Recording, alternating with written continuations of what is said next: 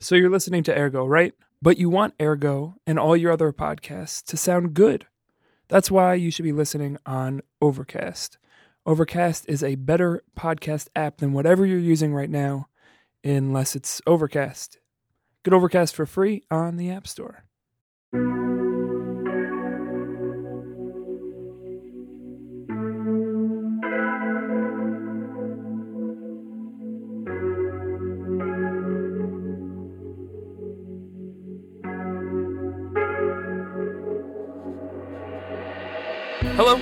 What up? it's Kiss, It is Damon. and you are listening to Ergo. I can verify that. ErgoRadio.com, Wizard Radio, Post Loudness, WHPK. What up, y'all? We are recording this one in Ergo Studio B this week, and you know, we, we have a new guest every week. We've had 128 guests or whatever. We should be enough for you. At this point, I want to be confident that you like hearing us talk. we don't need to have some extra cool person. So, you know, rock with us. You would hope so. I always think about, we've talked about this before off the air, the idea that there's someone who listens every week and really likes one of us but doesn't like the other one. You do wrestle with that a lot. I cannot accept that. you don't think someone would Or have been this far? I defer it all to you. You are the person that gets this individual hate. There's no way someone likes everything but me. I can't. I can't tolerate. it. because they're anyway. I will get into that. But this week we're uh, we're doing check-in number three, the third time, just the two of us. You know, what are the things we've been wrestling with? What's in our mind? What have been what's been moving us?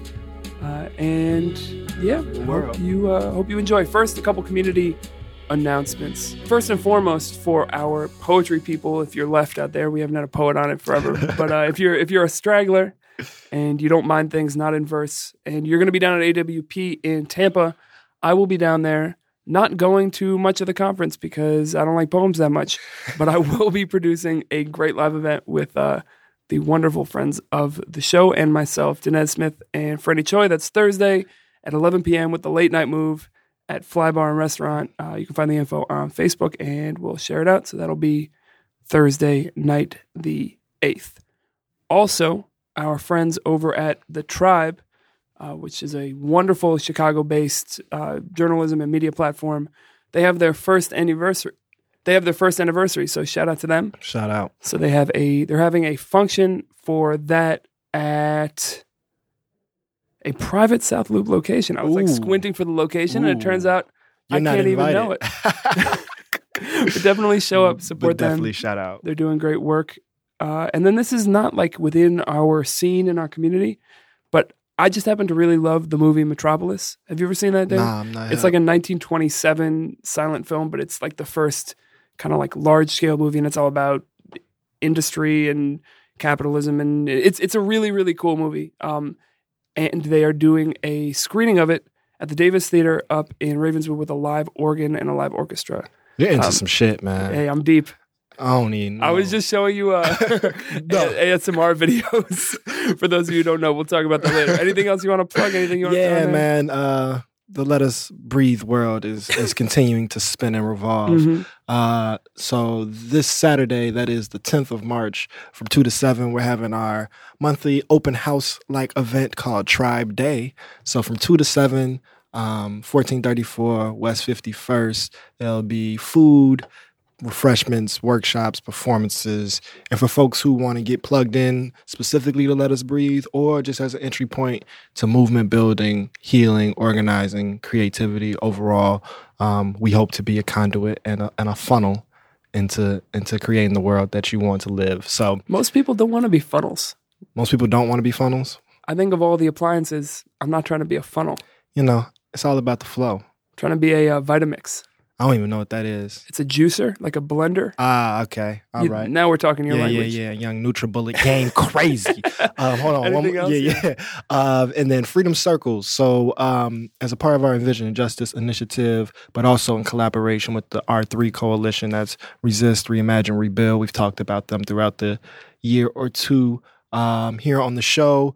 Uh, a conversation about how do we establish a freedom city. Um, and so this conversation will be focusing on reparation and repair. So what's happening at the University of Chicago, uh, reviewing what happened with the Chicago Justice Torture Memorial and that reparation Mhm. suit, um, and figuring out how we can expand reparation fights and our concept and and not notions of repair and restoration on a structural collective level. So anybody trying to cut that check or, you know, reparations doesn't have to be dollars. Life is much more valuable than money. So anybody who's trying to help repair this world in a structural way, you can come to that conversation on the 12th at Breathing Room. I tried to use that argument when I went out to dinner last night. It didn't go over well. I'm here. My life is so much Yeah, valuable yeah. than I, I just gave you an hour and a half of my time. You know how much energy I'm bringing to this place? Me and my partner beautified your restaurant. Come on, man. Yeah, come on. On that note, it actually kind of takes me into something that I didn't tell you before I wanted to talk about, but I just remembered on the on the like reparations conversation. It's something I've been thinking a lot about. We're just going to kind of bounce between things that have been on our mind. We're gonna do it. Have you been reading about what's going on in South Africa right now with the land? Not in detail, but that shit is ill. Yeah, no this this is a wild time. So for those of you who don't know, uh, South Africa elected a new, I guess it's prime minister or president. I can't remember. Well, let's go it. back further. For those of you that don't know, South Africa had an apartheid system. and that shit was crazy. That is some helpful context. Just let's start there. For those of you who don't know, South Africa is in southern Africa. Yeah, we can go all the way. um, yeah, so basically, when they had the Truth and Reconciliation Committee Mm-hmm. uh, at, at the end of formal state sanctioned apartheid, they did all these big initiatives and all these conversations, and white people apologized, Mm-hmm. Affirmative which action is a tricky to one. the to the umph degree. But But then they got to the land, ooh, let's get to this capital. And Nah. white folks are like, no. I think we we Ah, we'll we- keep that. We've hit some truth. We've hit some reconciliation. Very sorry, but I'm, I'm gonna keep this though. so for at this point now, Yo, that's super white. They made committees. this is so white. There was all type of grants. Oh, my uh, God. Steering, pl- planning meetings. Oh, I already Do you know, know, how it how, many going. agendas there were? Oh my god. so now that was like 94. Mm-hmm. So now it's, you know, tw- almost 25 years later, and 70% of the farmland is still owned by white people in South Africa. And they're like seven to eight percent of the population. something like that. Yeah, yeah, you know, yeah. something wild. And that's also a, you know, one of the like leading agricultural areas in the region. So that food and is. Right. So that food is crazy important, and that connection to that agricultural industry is really important. So the new political leader of South Africa ran as a central tenet of his campaign as they built their coalition government, uh, which we should talk about also coalition governments. I've been real interested in that too. Yeah, that's hot. That's hot fire. But the premise was that there would be a reappropriation of the land uh, from those white farmers at no compensation. mhm, That was mhm. the that was what he ran on. He Let got me get elected, that about you. and then their parliament just voted on an initiative to just examine that as an option, put that on the table, look at what to to expand what that could mean, Mhm. and it passed like. 280 to 40. Like it wasn't even Because there's more. yeah, no, just a, a numbers game. and so, first of all, white people are freaking out. Uh, many are moving to New Zealand. They're like, man, where else did the British go Yeah. I might be able to just skate to? Yeah. Um, and also, there was a big campaign on the right in the United States to petition Trump to create a special visa for white uh, South Africans. Um, refugees. Shout out to all the white refugees out here. They don't get enough love and credit. Nah, this is this is obviously the, the outrage is ridiculous, uh, but that's very dope.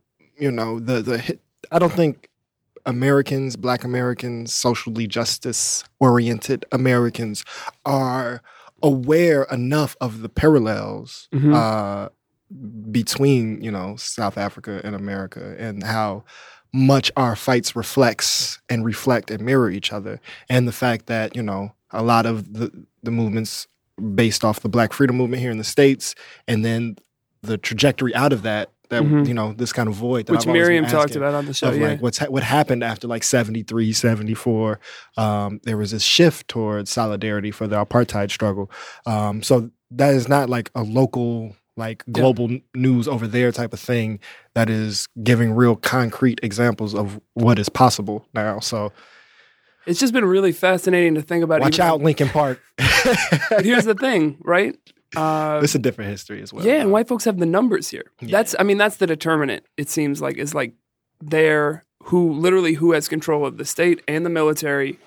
It's. I'm not saying they're all like great folks. Mm-hmm. There's still people in power, but it's not. Just the numbers are different. The the Yeah, breakdown uh, of power is different. Here's a here's a teacher moment I do in like some workshops when Mhm. I'm doing my young uh, MC teacher game. Cut the check. uh, and this really like shakes people up, but like you know the progressive air quote white folks really like like being sh- shook up in this way because I, I make them think about their life. My, Shake me my, up. my claim is, or I or I will uh, welcome someone to challenge me on Mhm. this. I don't think there is anywhere in the world, and this is a pretty easy claim, where whiteness is either the majority in terms of population or in terms of resources, right? So South Africa is an example of not the majority of the population, but obviously the majority of the resources. Mhm. That cannot exist. So there's nowhere where white people aren't either of those. There's nowhere where they aren't either of those without explicit white supremacy, Hmm.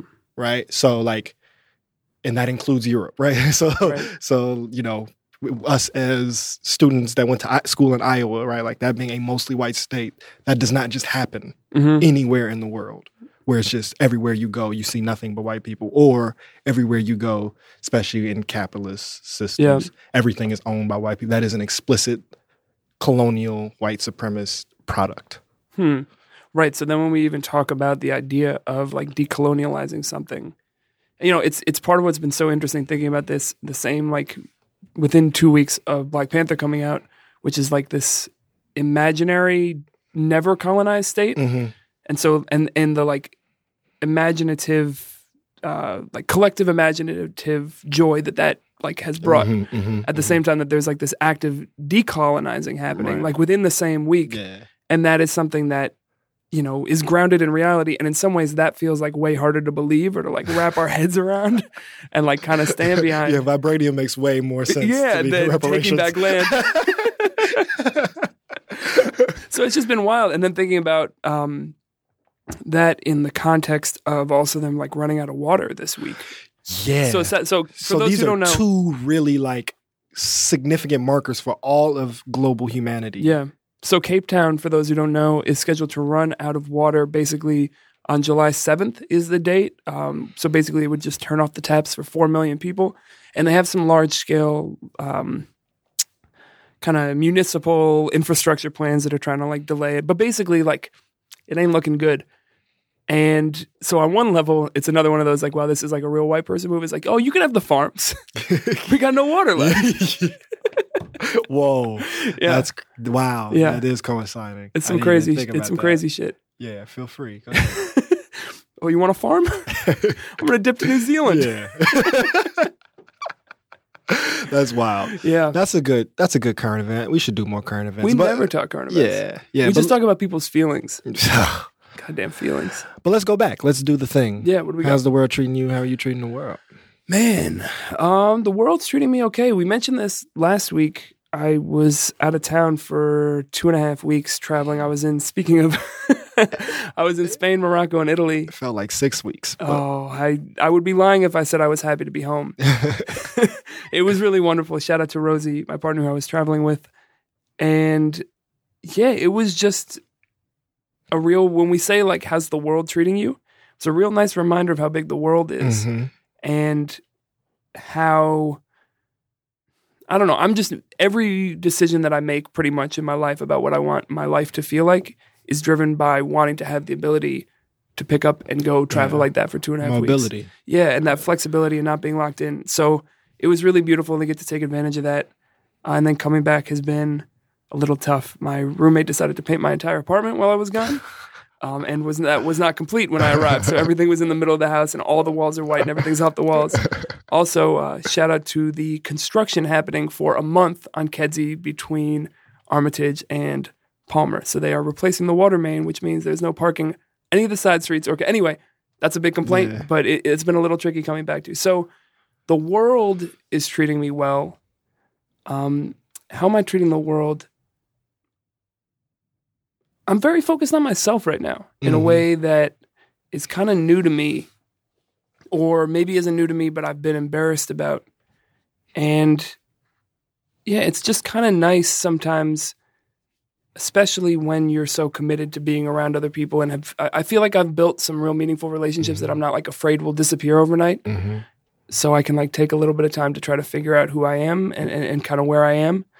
So that's kind of where I'm, what I'm doing right now. It's it's nice. How about you? How's the world treating you? How are you treating the world? Yeah, I'm gonna do what we don't do when we ask other people and like Mhm. define what that means to me. Okay. Uh, and for folks who don't know me or haven't talked to me recently, um, the the the Boggs, James and Grace Lee Boggs, movement builders from Detroit and philosophers uh, of the Black freedom struggle and liberation struggles overall, are kind of like my my like my mental intellectual co- compass. hmm Uh, and so one thing that that they pointed out is that the world is a social construct, right? Like the planet is tangible, Earth is a thing that like is a thing, you know. uh, but the world is what you know it to be, and the world means so. It's it's different. That's why we ask it every week because Right. that is a different thing for everybody. So to hear you say that your world expanded, Yeah. you know, it it, it, it is cool. So um, for me right now, the world's actually you know taking pretty good care of me, and I and I can recognize it. Mm. Uh, it, it it's it's protected me uh, and provided for me, you know, adequately my whole life. Sometimes you know more than I need, um, but I either took it for granted or was unaware Hmm. or was unable to receive it Yeah. right and so i'm in a place now where i'm uh having a relationship with my body where i can i can receive the the, the energy and the resources that the world provides a little bit better What do you mean about the Uh, body part? Where do you feel that gratitude? yeah i mean one like not to be too you know to, to jump away from some of the like metaphysical just Mhm. like exercise and, Yeah, yeah. and you know fruits and vegetables are, are like really my jam right now For those of you who can't see, Damon has uh, been getting rather swole recently. Oh, oh, I appreciate that, man. yeah. I, I, I take all of that gas with without any with no qualms. So, yeah, he uh, next time we record, he's gonna have to go sideways. so yeah, you know, really just trying to um, focus on my health, being okay with my sleep schedule because most Mhm. people don't know. I'm like, I think I'm an insomniac. Like I don't know what that really means. Uh, but I regularly stay up to like three, four in the morning, uh, and like it is very difficult to then be a morning person. So, kind of, uh, you know, working later and and the afternoon being Mhm. more like my my morning, yeah, or noonish being more like my morning, like feeling validated and working through that has been good, and and just like acknowledging pain, um, acknowledging discomfort, stretching, yeah, um, and then on the less like overtly physical, uh, when I when I feel tension or I you know I feel shortness of breath or or I'm feeling social discomfort, hmm uh, I'm stop. I, I'm I'm no longer internalizing that or making it my fault, and also getting better at not just being hurt or critical of other people. Hmm. Right. So accepting where people are, um, but also accepting the impact that that has on me, and figuring out how to um, reconcile that distance. Um, You said that real casually, but that's like a big deal. it is, and you know, it's it's not I'm not saying Abs- it's yeah, done. Yeah, it's not absolute, but I, I, I you know, I have a, a, a framework, um, and and a lot of it, it, it, it filters through like being more assertive in the relationship with my mother, Hmm. um, because you know when I realize that is powerful. If there are things that I won't take from, and shout out mom to moms, Oh, like she. Shout out to And moms. everybody who knows mom, and people see me on my IG right now. We got the cutest picture in the game currently in, the, in the IG cycle. Mhm. Um, but if there are things that I will not, the fact that that didn't make the Sauk Village Instagram story is really a I shame. don't be out there no more. Jennifer got that Hyde Park apartment, so shout out to Baby Lady Incorporated. I, am living bougie. Incorporated. Incorporated. She's incorporated you into her home. Uh-huh, uh-huh. Um, so if there are things I won't take from my mom, right, or if there are things that like I can be like, like this is not okay for Mhm. me, then it's much easier to say it's not okay if anybody else does it. right. right? Like if if my mom can't even talk to me that way, I can then say it's not okay with just how that just was, and not let it fester in me or think what I did wrong or why am I holding on to it. Um, so that's good. And then with that, uh, I'm trying to treat the world well and being present. Um, you know, I, I think one of my sh- I can kind of be overly accommodating, Hmm. um, you know, like without balance. So I think I'm always working to pour into people or prepare myself to pour into people or into communities. Uh, but now it it it just feels a little bit better. It's actually scary. Hmm. This- What's scary?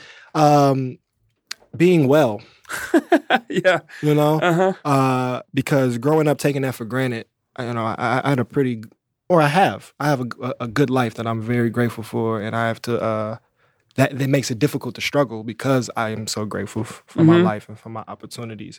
That, you know, be, Have you considered taking those opportunities for granted? It makes it much easier. oh oh oh, I've I've done my fair share. uh, but you know, on, on, here, I, I try to not be overly transparent, but open about Mhm. you know mental health and about the ebbs and flows uh, of you know well being and state. yeah. And so you know the last six weeks, eight, two months or so, um, I've been pretty highly functional. I've Yeah. been you know responsive at a level that is pretty close to my max. Um, and and I'm trying to be better at being proactive and preventative and like that Yeah. whole listening to the body thing and and not letting it get there. But there still is an unknown about what I am vulnerable to, how chemical balances work, Yeah. and that feels beyond my power. hmm So it's like a piano hanging over my head, or Mhm. like at some point the other shoe is going to drop. Yeah. So it's difficult to like make commitments Mhm. or to plan ahead because I don't want to make a commitment and then I that I won't be in the state. So trying to like be aware of that and and protect and prepare because it might it might just probably just happened. You're like the booking agent for future you, yeah, right. which is a Uh, tough you, and you can't get future you on the phone to you ask whether you want to do the job or not. Uh, or, or or if will there be a conflict? So th- you know that is a that is a a, a- a difficult thing of like knowing what it feels like to not be well Yeah. and starting to have a real uh, vocabulary for it Mhm. that I did not have makes being well.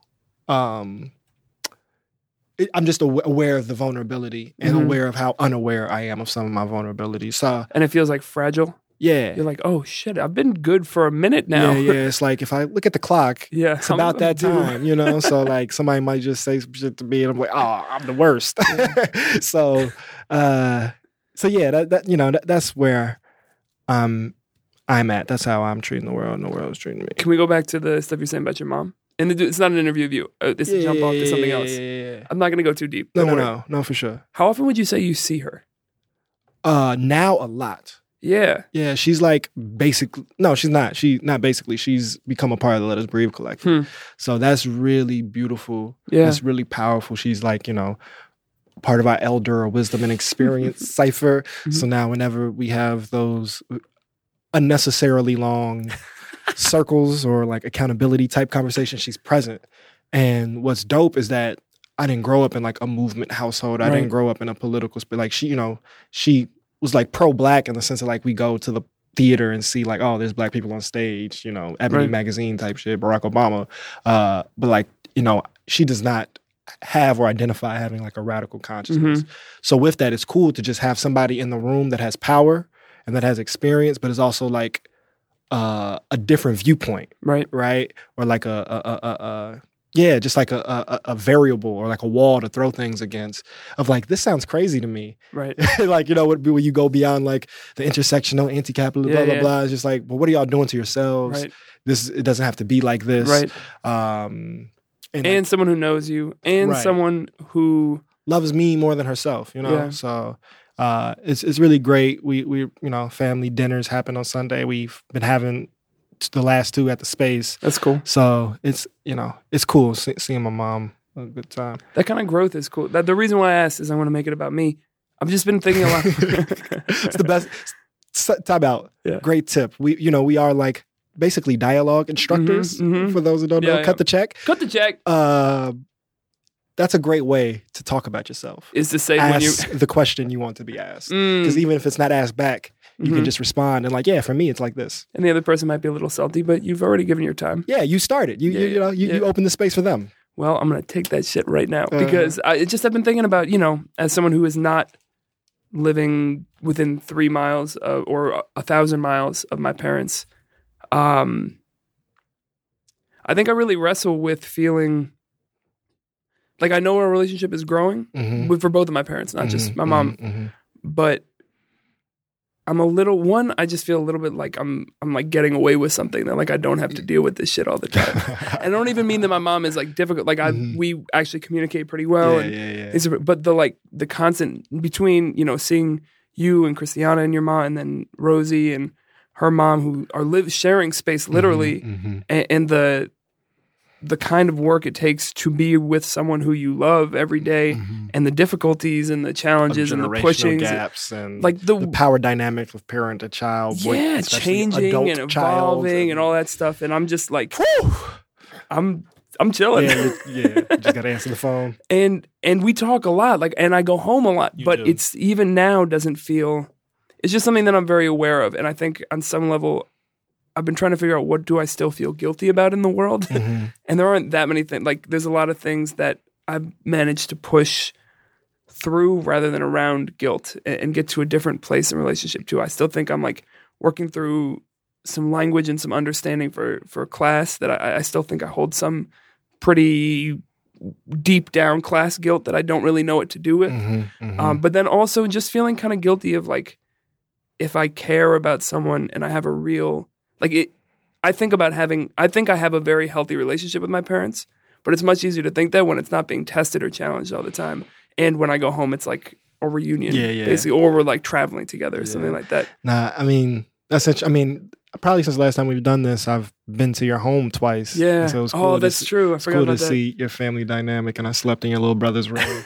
um, what? Yeah. What were your impressions? I'm curious, or like expectations, or well, one, you know, just not being familiar with New York, hmm it was just wild because like I just assumed it was like a standalone house. I just always yeah, pictured you told me that. I forgot that. in a house. and so, I've like, never. The first backyard I ever had was in Avondale.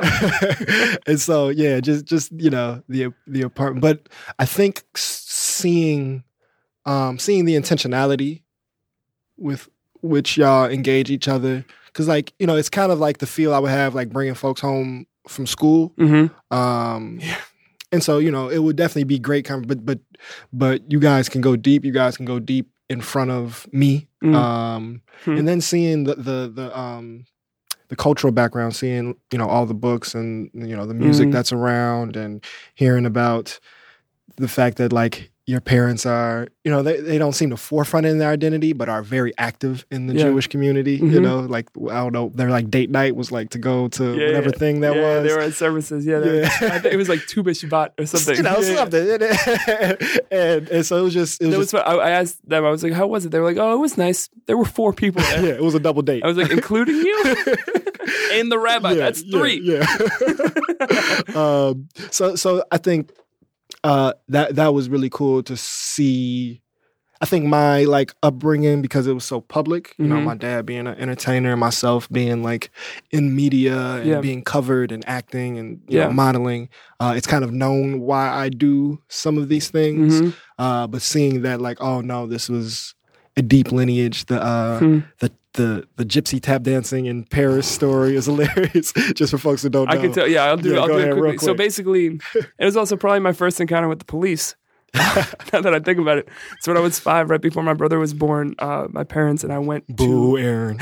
you ruined it all. Yeah, stay in Nicaragua. Don't come back. He's studying abroad right now. I'm actually going down to visit him in May, which Oh, I'm really good. excited about. Shout out to my brother, aka Nah, Little Bear, Super, super shout out. who uh, we'll get him. I want to have him up Yeah, here. I think it'll be really fun, and his music's really good. I hope you he doesn't- him out. like feel like I'm demeaning when I say he's so adorable. No, he knows. Okay. He's a real adorable little kid All right, and right. a grown man who makes beautiful music. Yes. You can check out his stuff at Little Bear Sounds Like on SoundCloud or just type Little Bear on Spotify. New album coming soon. Ooh. That's an exclusive. Ooh. You had to get to the 29 minute, but you got the exclusive. um, what were we saying? I just went into manager. you mode. almost got arrested by Interpol. Oh, yeah. so before my brother was born, uh, we we took a trip. So I was five years old, and my parents and I took a trip to Paris. Um, and for those who don't know, I don't publicize this much, but I was a Self-taught. uh, tap dancer. so when I was about three and a half, I got real obsessed with like old school uh, Gene Kelly and Fred Astaire movies. And at one point, you had rented out every Fred Mhm. Astaire movie in the entire New York York, public Public, yeah. library system. so I learned how to work the interlibrary loan system. And so I would go to the library and I would put in a hold on, you know, anything. American in Paris, which is why we went to Paris, low key, or uh, you know, Anchors Aweigh or Easter Parade. These are just some classics that you, if you get familiar with. but so I would I would come home from from nursery school or come home from kindergarten. I would change into like a little like bow tie and jacket, and then I would go down in the lobby and I would practice my tap dancing. And I never took lessons. I took one lesson, and I It wasn't for uh, you. absolutely not. Um, but I would watch the moves over and over again on the videotapes and like rewind it and watch it, and then I would practice it and come up with my own stuff. And my parents, you know, were very supportive and took me to some different places where, you know, Some tap open jams ciphers. and stuff like exactly. Some, some open mics. Shit got real. um, but anyway, so we're in Paris, and we're in some big like plaza, and we're just sitting and. I decided to put on my tap shoes as I was wont to do. Because you were where a scene happened in a movie, right? Yeah, yeah, yeah. It was in an American in American in Paris, which is actually a beautiful movie. Uh, which I Stop with the old movies, man. You already got the 1927. Oh. Metropolis gang. um, yeah. For actually, I've never talked about. I like really love movies. And Shout out to movies. Shout I, out to I movies. Can't, I can't argue Shout out that. to mom. Shout out to I movies. movies. Shout out to TV. Shout out to podcast. Shout out at all. Find some good stuff. All right, let's get to the story. Let's, Okay, I'll, I'll- stay on. I'll stay on, on task. So I start tap dancing to make a long story short because that was what I did then, and not unintentionally, uh, I had left one of my non-tap shoes out, like in front of me where I was dancing, and people started gathering around, and they started putting money in my other shoe uh, that was just lying on the ground, and it became, you know, there were probably 60, 75 people gathered around watching, and it was just like this fun thing, and uh, then we packed all up and we went uh, into a museum and then it was later in the day anyway. So i made a little bit of money and we're sitting uh, this is now it's nighttime on a stoop Mhm. in paris. My mom is on a payphone. She's the only one who speaks french between the three of us. I'm five i barely speak english. And my dad and i are sitting on a stoop and we're counting the money i made the coins. And these two older french women walk by and like nod at us and kind of look at us and we nod and then like five minutes later, four French police officers like swarm us fucking snitches. and just and just start barking orders at us in French, and none of us under neither of us understand it. And my mom is on the phone because we're staying. A little backstory: we're staying in an apartment, family friend zone that has no furniture. It just has an air mattress, but we got Mhm. to stay there for free, and it doesn't have a phone. So she's like setting up the plan, so she doesn't see what's going on. And it turned out what had happened was those two women had passed. My dad was wearing like a big straw hat, and they had he thought, looked like a gypsy.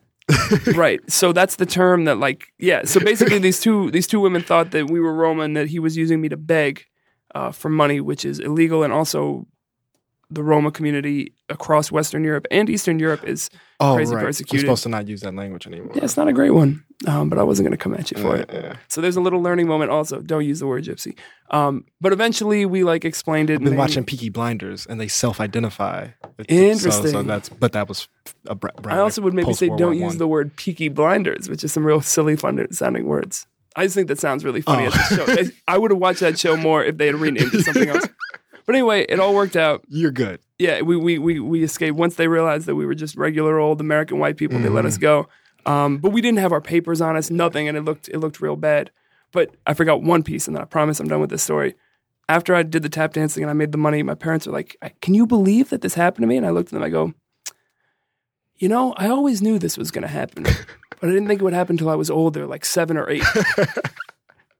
You knew you would have the stage in Paris. Oh yeah, I mean, no question. I But was not at five. This international. is- No, no, no, it was a little early. I got called up too early. This is shocking. So that's the story of how I almost got arrested in Paris. Man, coming off, I don't have like a, a direct follow up to that story. No, that's fine. But, but coming off like kind of what we're talking about, like Mhm. our relationship with our parents as 25, you know, you just turned 26. 26, yeah. Mid 20 folks.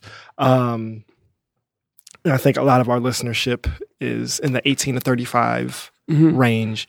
Uh, is like this is the weirdest transition in Mhm. terms of like relationship, gen- the generation, no relationship, because you're certainly not like a subordinate, dependent as you are like when you're a legal minor or like Yeah. in someone's household, but you're not the taking care of the family, like head of the household, income earner.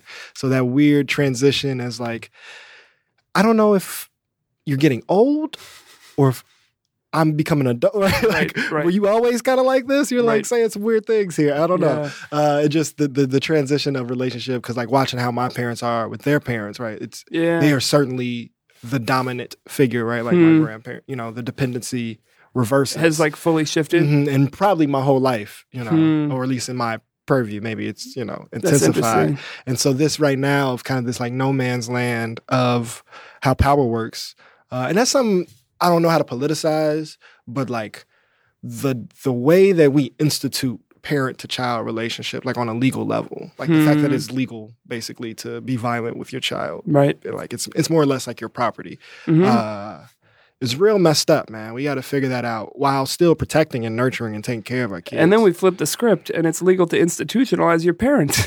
you know, I mean, that's the real wild Yeah, thing is that when that power then fully Right, shifts, right. And there's the abdication of that responsibility. Look, Mhm. I'm not not. I have never had to put anyone in a nursing home. Yeah, I don't yeah, yeah. understand that. I also it's not an individual problem. It's certainly a collective communal problem. But there's no way. The same way that like policing is clearly not the best way to handle oh no, harm. yeah, they should be abolished. Putting people in nursing homes can't be the best way to do that. So maybe we should like expand it. Past, maybe there's a word for all of these things because they're all really the same place Mm-hmm. with different intensity and function. hmm Schools, hospitals, mental health facilities, uh, fac- you know, centers for the elderly. So institutions is what you're saying? but no, not- every institution is like those places, Mhm. right? Like, Yeah. um, there was like one more, but they all are this same kind of carceral Yeah. thing. Yeah. Um, and yeah, that, that like a holding place, a place Yeah. that holds people, yeah, yeah, and not in like a a, hug- a hug way. yeah. Yeah. Well, we don't have an answer. Sorry. But on that, actually, that makes me think of something else that I wanted to talk about. Um, which, you know, we're, we're, we're real big. Like, we use a lot of words and we Mhm. talk a lot on Shout here. Out, shout out to the words. And, you know, it's funny. I was going back and listening to an old episode and feeling, you know, as I'm growing and getting older and just realizing that I sounded a lot more certain two years ago on the radio and off the radio than I think I try to now. Like I think I was trying way harder To, sound, to like sound like I know what. I'm talking about. Mhm. Um, and I, I don't think I knew more then than I know now. I think I was just less comfortable showing that I didn't know. There's no way I It's- knew more it's- now than than I know now. The concept of knowledge would make that impossible. Yeah, probably unless I'm just forgetting shit left and right. Yeah, yeah, yeah. So I've been my my like new thing, and I'm curious what you think about this. Mhm. I'm trying to be more comfortable being less of an absolutist. Absolutely. Well, not- I didn't mean to do that. I swear to God, I did not mean to do that. Bravo. while not being a centrist, right? So it's not centrist for me. being like, well, both sides have an argument, Oh, okay. right, and right, I don't right, want to take a stance because I don't want to alienate or- anybody. Or, or- I would call that irresponsible. right, right. Mhm. Well, that's why I'm trying not to be it, right? I'm trying to be open. You can always tell like what I'm working on based off what other podcasts I'm listening to. so I've been listening, and I'm not saying that this, This, is why I Mhm. think this is the central reason why people like our podcast. Those who do. Shout out to the people who like Shout it. Shout out to the I like you. Oh. Um, Most of you. no, if you like us, you got me. I might not actually like what you're about, but I'm very Oh. susceptible So if you're trying to get on David's to good affirmation side. and flattery. Just come up and tell me you like I'm like shocked every time and like humble. But Also, shout out to the six people who have given us five stars on iTunes. For those who haven't, go ahead and subscribe Ooh. and review us and give us those five stars. Ooh, that's that's big time right there. All five. But- anyway, your point. Our dynamic of you are a person who avidly listens to podcasts, and I will never listen to a podcast unless I'm with you. Like it is not even like a, a, a, a You're not anti. yeah, it's not an aversion or like ah, they, s- but it's just not my jam. But I don't think you consume less. You consume more stuff than Way yeah, a whole bunch of content, right. But just not. In I'm never gonna medium. sit down and be like, let me. T-. So I'm like, I am so fresh Mhm. to this game. Yeah, yeah. This where I like have such a, a insular even though you're an experienced podcaster at this point. at this point i am Yeah. i am with it so i think that is that is like one of the strengths of, Mm. of what's happening here at ergo Call us and uh, let us know what other strengths. but no you were saying but to the absolutist, I've been listening to I've been listening to Joe Rogan a bunch, uh, who interesting fellow is a fascinating fellow. and I'm trying to figure out like what it is about. For those who don't know, he's a, a comic and a podcaster and a mixed martial arts commentator and like a hunter, but like a And also the former host of Fear Factor. Oh, yeah. That's why he's famous, which is what makes all of this so wild. that's true. Um, and just like if Ryan Seacrest wasn't that guy, you know, Right. he's he's just like a first of all, boo Ryan Seacrest. yeah. Anyway, No, I'm in general, and don't alle- mean to allegations against Ryan Seacrest. Anyway, Oh, really? Yeah, yeah, yeah. His Ah. assistant. Um, and he still got to host the red carpet of the. Oscars last night. Ooh, that's the But place. Taraji P Henson gave him some really good shade. Ooh, to, Yeah. to him? Yeah, she was like, "Good people uh, end up winning in the end." She was like, I-, "I think you know that good people end up." winning. He was like, "How did how has all this growth happened?" And she was like, "Well, I just think, as you know, good people end up winning in the end." And then she pinched his cheek, which is just a great move. Uh, but anyway, so he's like this fascinating dude, and he's like, you. His whole thing is you can't box me because I don't take. I have things I believe, but I'm not fitting into one of one side or the other on Mhm. things. I'm an open person. I have a sense of what I think is the right way to approach the world. If you can show me something different, I am completely open to changing it. I'm not going to let you tell me who you think I am. I'm going to continue to surprise you and not in like a contrarian way, but in just an open way. Um, and you know, he's like a 45 year old white dude who hunts and has, you know, conspiracy theorists on his podcast. You know, it's just, Mhm. he's an entertainer, right? He's just an interesting guy. And there are some things that you know, the, the way when you're reading a book, you like there are pieces of this that I'll take with me and pieces of this I'll leave behind. Mm-hmm. But one thing that's been really appealing to me is that above all else, he is committed to being open Mm-hmm. to ideas, to people, uh, to just how he Without approaches the world. Right, exactly. He's not he's not a centrist. Yeah. And so I, I've been trying to figure out what to do with that and realizing how much of what I believe or what I have said I believe is really just stuff that I've heard other people say that made sense to me at the time. And then I've just been like, oh, I guess that's what I believe. And then realizing that those people actually probably don't know as much as they're acting like they know and they're doing the same thing I was doing. And that I don't want to just be parroting someone without actually understanding what they're saying. So I don't know what to do about this. And I think it's not necessarily helpful as like campaign based organizing. Mhm. um, and it's not like the way right now the world is working, which I think is part of why I'm res- trying to be attentive to this. Is that you know everything is which box are you? So yeah. uh, yeah, I'm trying to be less absolute, and I think it I means you know listening to people say things that a lot of people we know or people we've had on the show or friends would turn off Mhm. um, and trying to figure out is this actually what are they actually saying here Or even if they are dead wrong, understanding where that you know Mhm. incorrectness is coming from. right but even before you go to Yeah, they're yeah, dead yeah, wrong Yeah, yeah. But I'm saying like allowing that too as well. because i just i think we have we all have darkness in us and you need to be able to have space to talk about those things and And I we're you know I think that's getting pushed yeah, out we're not. Let me not. Let me not uh, upset most of the world. uh, we're not these perfect creatures, right? Like we're not. We're not. Um, i know what you were gonna say no, I, I'm not gonna say how I was gonna say it because it's you know it, it's controversial. we're coming for you god Shout out to people- God. Yeah, sh- yeah, sure. nah, shout out to God and life and all of that. Um, but yeah, you know, we're, we're not we're not iPhones, like right, like we're not right designed in some way that is going to always have the the, the right update. We are also iphones break so even they don't do right, that and so we, we, you know we are the which my phone broke today Ooh, Anyway, go ahead. RIP. Mhm. R.I.P. Mhm. We are the product of our experiences and our inheritance, right? And our all we inherit is the experiences that came before. Um, and so, with that, understanding that we're all just basically responding to light, right? Like think of a bunch of amoebas and some fluid, and they're just like all shaking around. Like that's what we're doing That's at a much fun. more complex Yeah. level. Uh, and so it's not like you know, it's just like oh, there's light over here, and now I've built this pattern of going towards that light or going Right. towards that microorganism. You know, or going towards that that, idea or that Mhm. response or that stimulation or that yeah and and so you know, I'll in my so f- for also folks who haven't talked to me recently, I'm developing this project that is after the uh, James and Grace Lee Boggs' book, really published in 1974, called Revolution and Evolution in the 20th Century. Mm-hmm. Uh, and one of the, the concepts that I take from there that i- i- really powerful uh, is that reality is dynamic, and by dynamic meaning not static, changing. Right, Mhm. always reality is relative to. It's also a subjective experience. So with that, there is no absolute truth.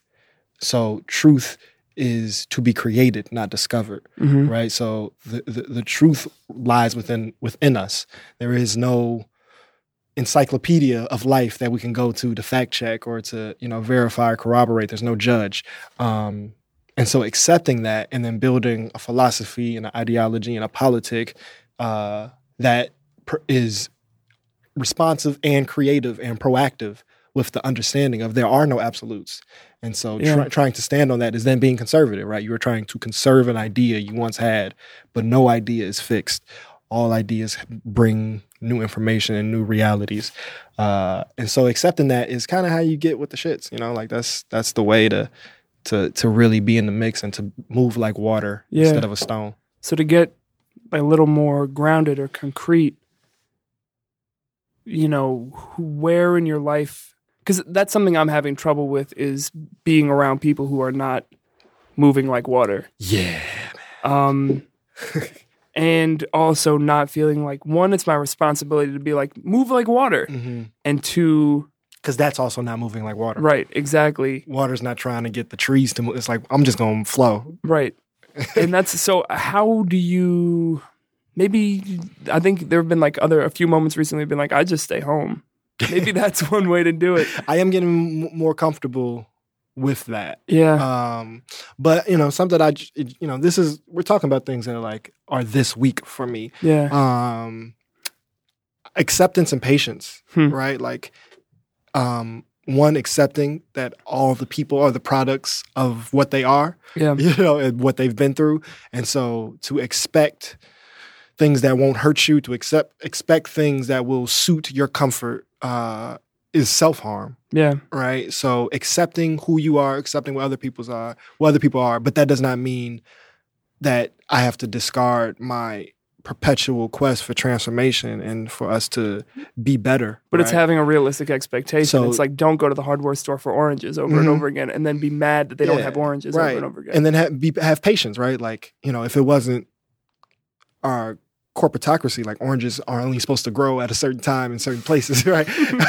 uh, and you're not supposed to have them every day yeah, at your fingertip. Uh, so accepting that you know this is that we have to build a generations worth of patience in all that we want to see. Um, and so for me, whether it is accountability with an individual, which is you know me trying to learn, or the the art the art I'm trying to create, or the ideas I'm trying to produce, or doing this work right here, yeah, is accepting even if I'm not doing it in this form, this is beginning or pouring into something I'm doing for the next 50 years, hmm. right? So so like having that type of patience of okay, maybe in 50 years people will have a, a larger capacity to be accountable for their actions Mhm. in a transformative and reparative way, yeah. right? But I because hope I, so. because I've now found that in the last four years to move the world with the expectation that anybody interacts with me or anybody interacts with the places where I hold power or, Yeah. or can shape um, have to be at this standard or have this understanding, Or that it's not going to change for you. you know. You know, it's going to keep you. You're even your understanding of it. It's not like right. you got This there is and waiting for everyone to catch up. RJ is, happens and this is always going to be Yeah, like yeah, this, yeah. like, right? Like it is a dynamic process. Uh, and so having that patience of, I hope to live at least 50 more years. Um, So to that point, let's maybe not go 50 years. Let's go like 30 years. What are the, like a couple versions of what 55 year old Damon is like? And you, what are, where you are go you? first. You want me to answer for you or for me? I'll answer for me. That's funny. Um, I think there's like a 30% chance I live on a farm. I think and this is this is the last stop, or this is just a, a you know a little a little jet, a little midlight jet to a farm. You're not getting a Corvette. You're getting a little a couple acres somewhere. I'll take rutabagas over Corvettes any day. I think even if even at that What a- time, what a word. rutabaga. What a word. That's a real good Oh, one. Yeah, I had that one in the back pocket. Oh, that's going in reverse. Incidentally, rutabaga is real tough to fit in your back pocket. Uh, but I don't think, even if I was living on the farm, I don't think I could be there every day nonstop. My the like, part like a farm co-op community. You can. no, but like, even then, I got to go somewhere. Yeah, I still yeah. will have my wanderlust. Yeah. So my point is, I want. So I'm going to become a very, very the way. The only way that I've come up with that anyone will pay me a lot of money is I become a very successful music producer, um, uh, mu- music supervisor for movies. Mhm, mhm. Uh, which, first of all, if you're making a web series or a film or a TV show, I have experience. I'd love to do it. Supervise your music. Absolutely. Um, but here's the goal, right? I spend one week every six weeks in LA or New York doing music supervising stuff, meetings, connecting with people. Spend the other five weeks on the farm, still doing that work because you Mhm. can do it pretty much remotely, getting Mhm. music placed, working out contracts. And then I'm just on this farm, maybe in the Hudson Valley, maybe, you know, in the Pacific Northwest, what, wherever it is. Um, but I'm growing stuff. I'm connected to land in that way. So there's one. The al- another alternative is I'm just a real douchebag. Ooh, that's always. a I, I'm just like a 55 year old real douchebag who I've gotten better at talking and worse at thinking, and I like don't have any new ideas, and I'm collecting checks for consulting on some shit, and I'm a you know ba- I, leveraging the the I'm still talking only about the things that have happened in the last two years from 22 to 25, and that's like giving me my cred the same way like people, you know, old white people get in trouble. They're like, but I marched with MLK. It's like, well, first of all, if you all marched with MLK, there would have been a lot more white people at those protests. Second of all, There was a there was a hundred thousand people in Detroit when MLK march. Right. So like, good job. you stumbled across a march. Big deal. So I'm I'm trying to make sure that I'm not a guy coasting off of my uh my marching at 22. Anyway, so those those are two versions. And then there's a third version where I do not live in the United States, and I think there's a good chance of that as well. Um, and I have no idea That's where it would be, but having been over the last few weeks in Spain, Morocco, and Italy, which are three very different places and really fat from each other and from here, it's just always good to be reminded. And it's kind of what I was saying at the beginning that even though the US is the center of a global empire that is slowly destroying the earth and quickly destroying the earth, Mm-hmm. Mm-hmm.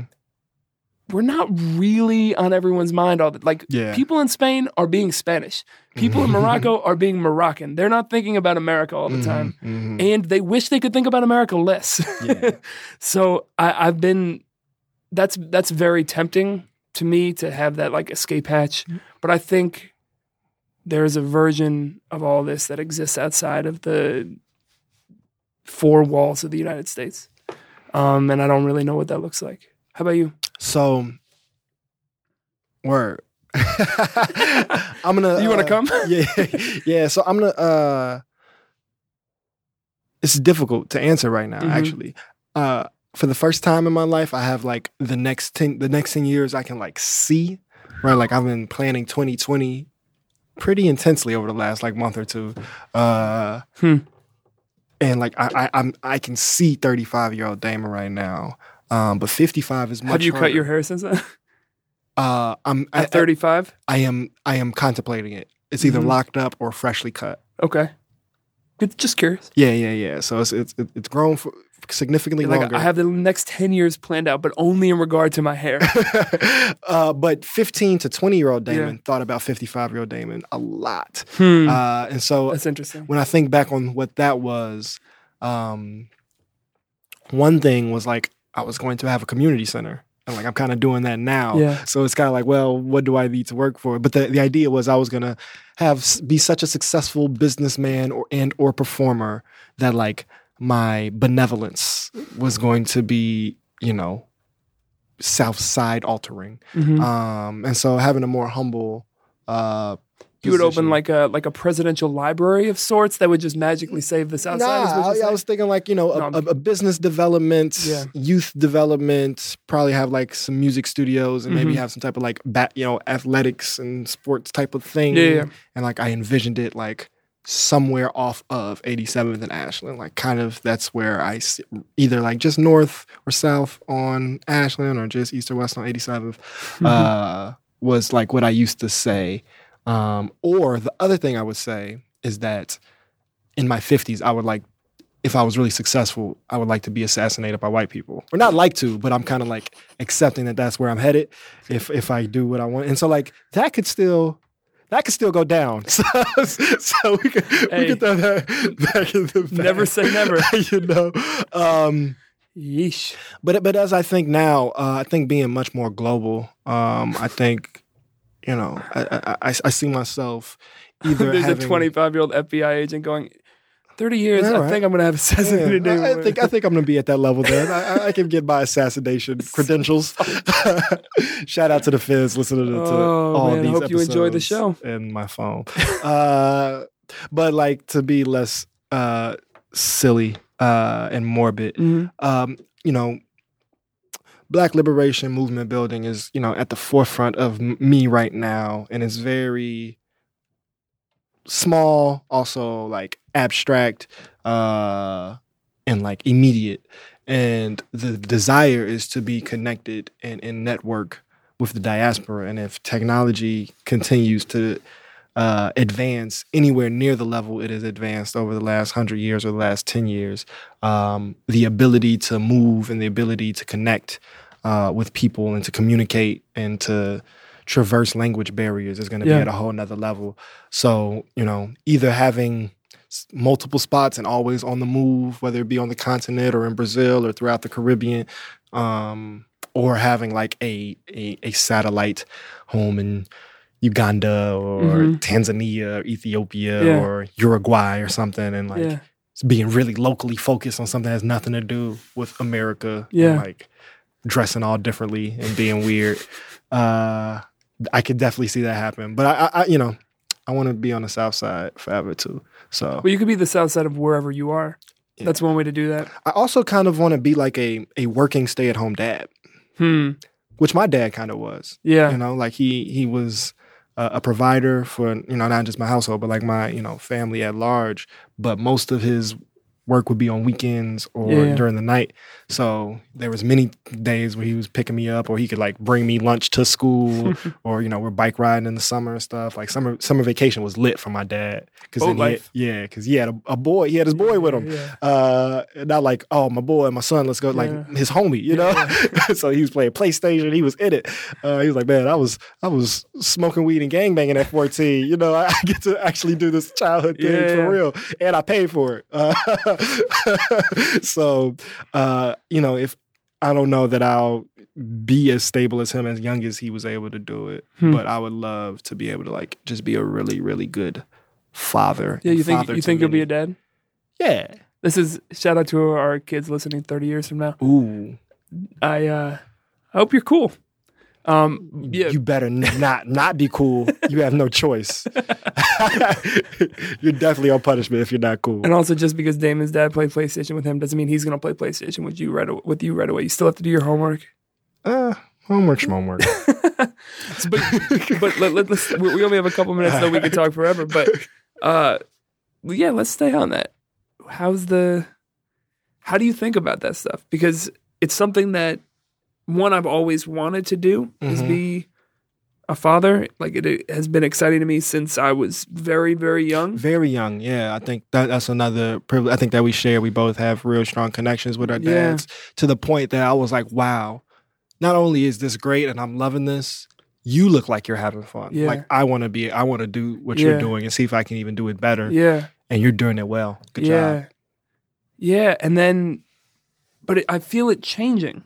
I feel not less so. Like I don't want it less, but, but you're less absolute about it. and it's less scary to me, right? Yeah. I not that I look. Anyone who knows me knows I am not ready to be a father currently at 26 years old. You're a worrier. You're much less of a worrier than, Than I used you, to be. Than you've been, but at at your core, Ooh, that gives me a good. You are a that gives me a good last question that we'll, we'll Uh, come to. Word. Um, but I, it- I, I'm just less terrified by the idea of it, and it, it feels less impractical, and it feels less. da- It feels equally as scary and much less impossible. Um, to think about, like you know, yeah, I could. The, the the the line that I always come back to is like, I've never done this before, but I've never done things that I've never done before before, Mhm, mhm. and I feel like I could do it. I'm not ready, but I could. How do you feel like your thinking around this is changing? Yeah, I, th- I think, I think like with planning, I'm a couple of years away from like being like comfortable or eager. Hmm. Uh, I think you know if the unexpected were to happen, or you know, I was I don't know how how deep I should get into it, but you know, I've I've there's been pregnancy scares. Yeah, yeah, Uh, me too. and it was at the point where like you know going through that that very difficult conversation as a transitioning to adulthood but it felt like being too young doesn't feel like the excuse right right It's now. like the same way you talked about turning 25. yeah yeah it's like, the, yeah, yeah. yeah you don't get any like leeway anymore like you know i am old enough to do it this might not be what i want to do but you know Right. so so you know with that having been a while i, I you know i i am prepared for the responsibility um but i, I think and this might be you know cultural uh and it might it might even be like you know uh, the part of the environment of like our segregated realities um is I, I noticed or at, at our graduation actually Hmm. um i noticed how much younger my parents were than like almost all of the parents Hmm. um and my parents weren't Young considered parent. young parents in Yeah. my community right and so uh Huh. letting go of that idea of like you know i need to not be too old when i start and it's like seeing like all of my peers who are, are much more at least adjusted to this college experience maybe well, maybe that doesn't mean anything Yeah. but they seem to have been all right here and like Hmm. had a decent relationship with their folks and they are all involved and healthy and moving around but they're definitely all like seven to ten years older than my parents so Hmm. i can be patient you know my, my mom was 29 my dad was 27 i'm Right. 25 Right. um, so i'm close to the age he was when he had me um, and i you know i feel like i could go a good hot seven to nine more years rocking because i haven't even kicked it yet that's that is my that is my actual fear Yeah. uh, is is that because of my my like isolated ways and the ways I feel just like kind of disconnected from community, uh, that I'm not having the fun that I need. This is the time Mhm. to do it. Yeah. Um, because once I'm in, because I'm gonna do, I'm gonna be, I'm gonna be hot on the parenting game. So once that happens, it's like a lot no, of shit is it- things get is out deep. the window. Yeah. So that's that's my thing. Is like I need to be more intentional about enjoying myself right now. Hmm. Yeah. Should travel. I should. I'm trying. Yeah, yeah. Out, out of the country is what Yeah. you mean. Let's say I'm trying to go to LA. To go not like yeah, you should really go to Michigan for a weekend. That's the- though, you know, that is not a bad idea as well. All right, before we get out of here, you said you Um, had one thing. yeah, now I got to remember what it was. It was after you said, "Oh yeah," saying that realizing that I'm less of a worrier, noticing that I'm less of a Mhm, worrier. mhm, mhm. What's one way other than that? Let's say in the two and a half years that we've been doing this show, like a, a a tangible or emotional or just overall demeanor change, or in interacting in the world that you've seen in me, and then I'll give you one. That has changed. Yeah, a way Um, that I've like tangibly changed in the two and a half years we've done it. I think the um, and we were kind of talking about this mode before, before we got on mic. Um, the self-imposed urgency Hmm. is reduced. Um, you know, f- folks who are, are are highly productive generally, and I think you're a productive person, but then productive in the sense of like event production. Yeah, um, are often in that rip and run mode. It's kind of all you know. Before every show is a crisis, yeah, and uh, that kind of just spills over Hmm. into like just day to day life, and every day is. And so I've seen that you know f- fall back. Um, you know, I I, I, I, I kind of relied on some of those things that like are not my strong suit, or sometimes even like make me unco- not like you're making me uncomfortable, but those Yeah, like that- traits that make me mode, uncomfortable. Uh, on like doing the show effectively, like Yeah. hitting up people a bunch of times and all, all of those type of things. yeah. But I've seen you become much more lax.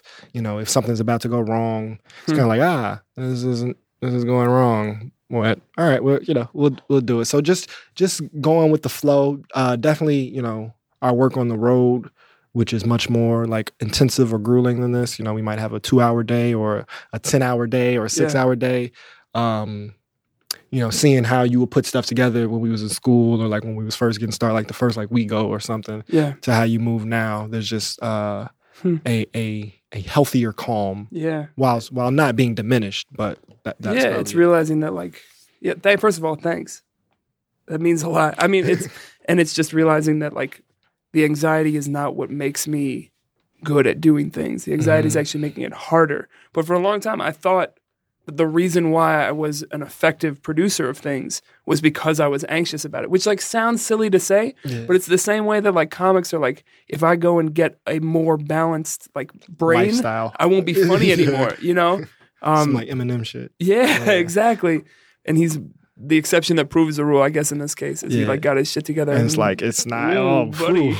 you should Mm, get unhealthy if you try to if you try to kick these. Just from an terrible. album Yeah, perspective. that's terrible. he's, And- he's okay. yeah, yeah, yeah. But in uh, in a, hearing you say that, in, Yeah. in addition, I think the show, our relationship, and the way you're just moving in the world, and and this is one of the things that I'm most uncomfortable that I have a propensity to do is like giving credit to like white people dealing with whiteness. uh, but but the but but I think the way that you have a deeper understanding of power and privilege and how you occupy it as you know a a a provided for white man who has an you know a liberal arts education Mhm. um, wrestling through that ideologically, I think you move in space differently because people don't know this.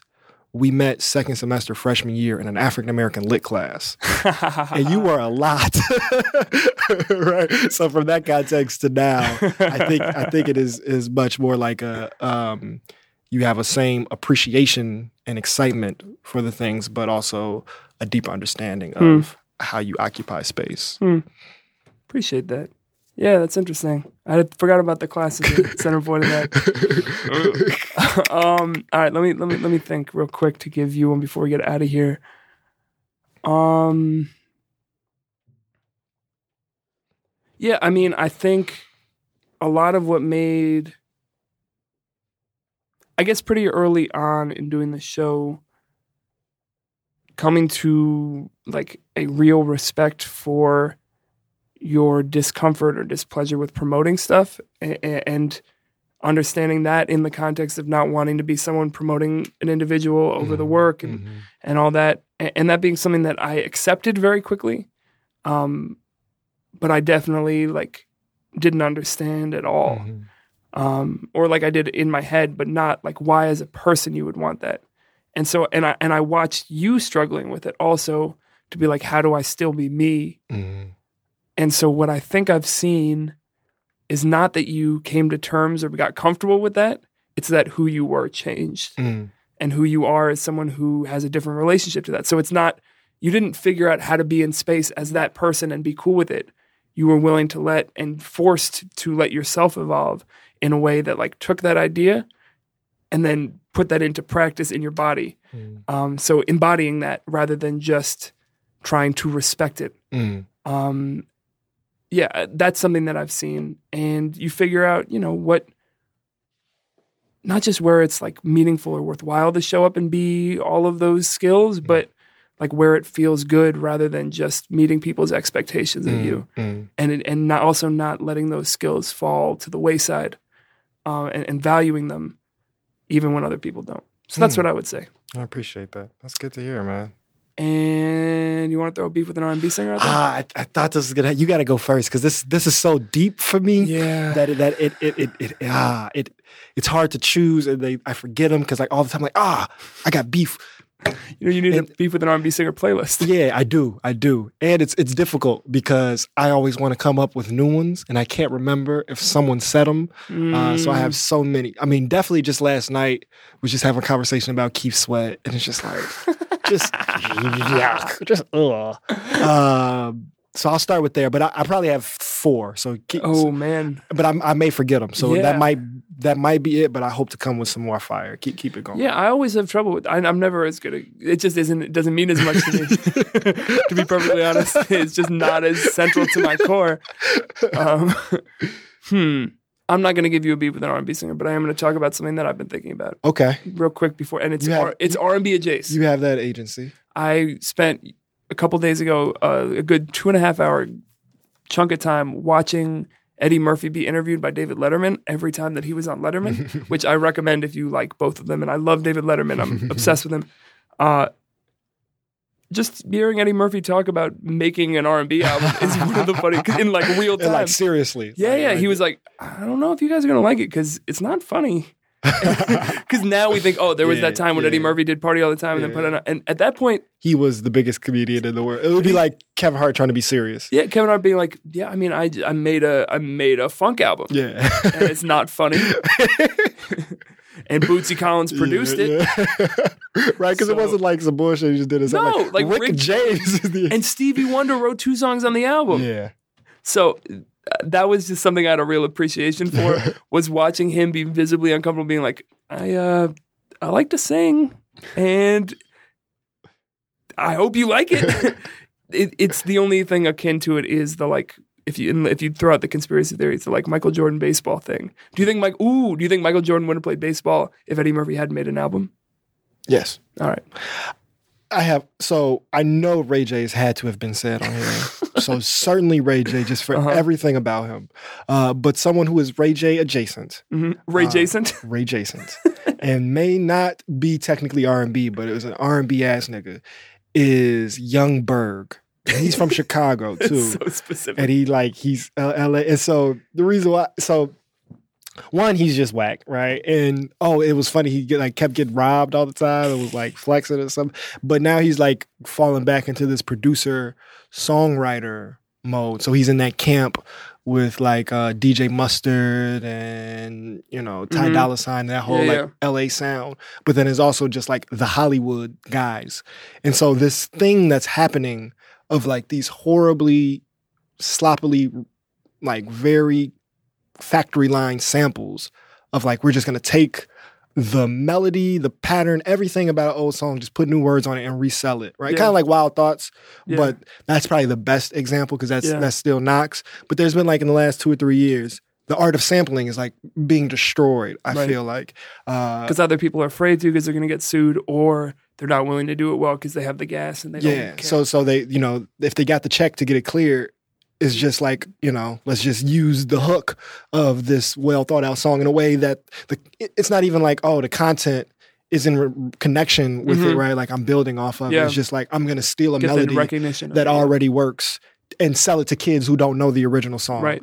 Um, and so uh, Bon Iver was saying something about Bruno Mars when you know sweeping Hmm. everything at the Grammys, and Yeah. he, he was just like naming how it's you know it's an imitation album, Yeah. which it is.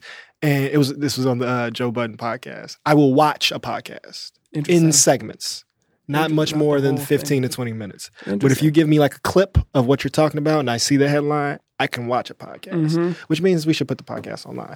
uh, I mean, like on, on YouTube. But yeah, he was like talking Bon Iver. Because first of all, he wasn't talking about Young Berg, obviously, because no one except for me right now is talking about Young Berg. That's also one of the funniest beefs of all time. It's a Youngberg Bon Iver beef. and he was like, "Yeah, Bon Iver can suck my dick." Like, blah blah blah. So, so what you saying is, if you sample, it's he was not talking about him at all, but he just like felt so defensive and realized that that is his work and the how his shit is in artistry.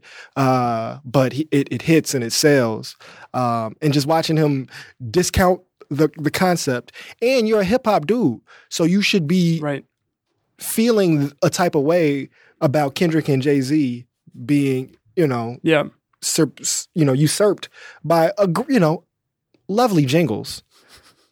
But artistically, what Damn and 444 is compared to Bruno Mars is Yeah. just like it's a totally different world. And for you to be so self conscious, so yeah, Young Bird can catch it. Young Berg. Youngberg. Man, that Bon Iver beef is really. Me, and, I'm gonna have to link up with Bodie. We Yeah, have to yeah. do a track. You- We're coming for you, nigga. Berg. Yeah. It's going to be very It's pastoral. funny. D. Ray introduced me to Young Bird when I was out in LA a few years back. Really? And how the mighty have fallen. All right, why don't we get out of here on this? Uh, you can follow us at Ergo Radio. I'm at Ergo Daniel. what a way to end the show. Yeah, yeah. Uh, oh, oh yeah. I'm a yeah. David underscore AF. And you might even uh, tweet or Instagram Ooh, something. I, I I'll get on IG. That's not Yeah, a problem. no, that Twitter joint. I hope to. I hope we can sh- rekindle our relationship. Damon was a good tweeter back in the day. So even if he's not tweeting now, get back in those archives. You might find some enjoyable stuff Maybe. and you might find something to tear him down. Yeah, you If can. You you're- can really give me in trouble. I'm if you're trying to sure. I'm sure down. I said something. So uh, if the smear campaign is starting, so be it. We'll be back next week uh, with another conversation with another person, probably from Chicago and beyond. Thanks for listening. Yeah, much love to the people. Peace.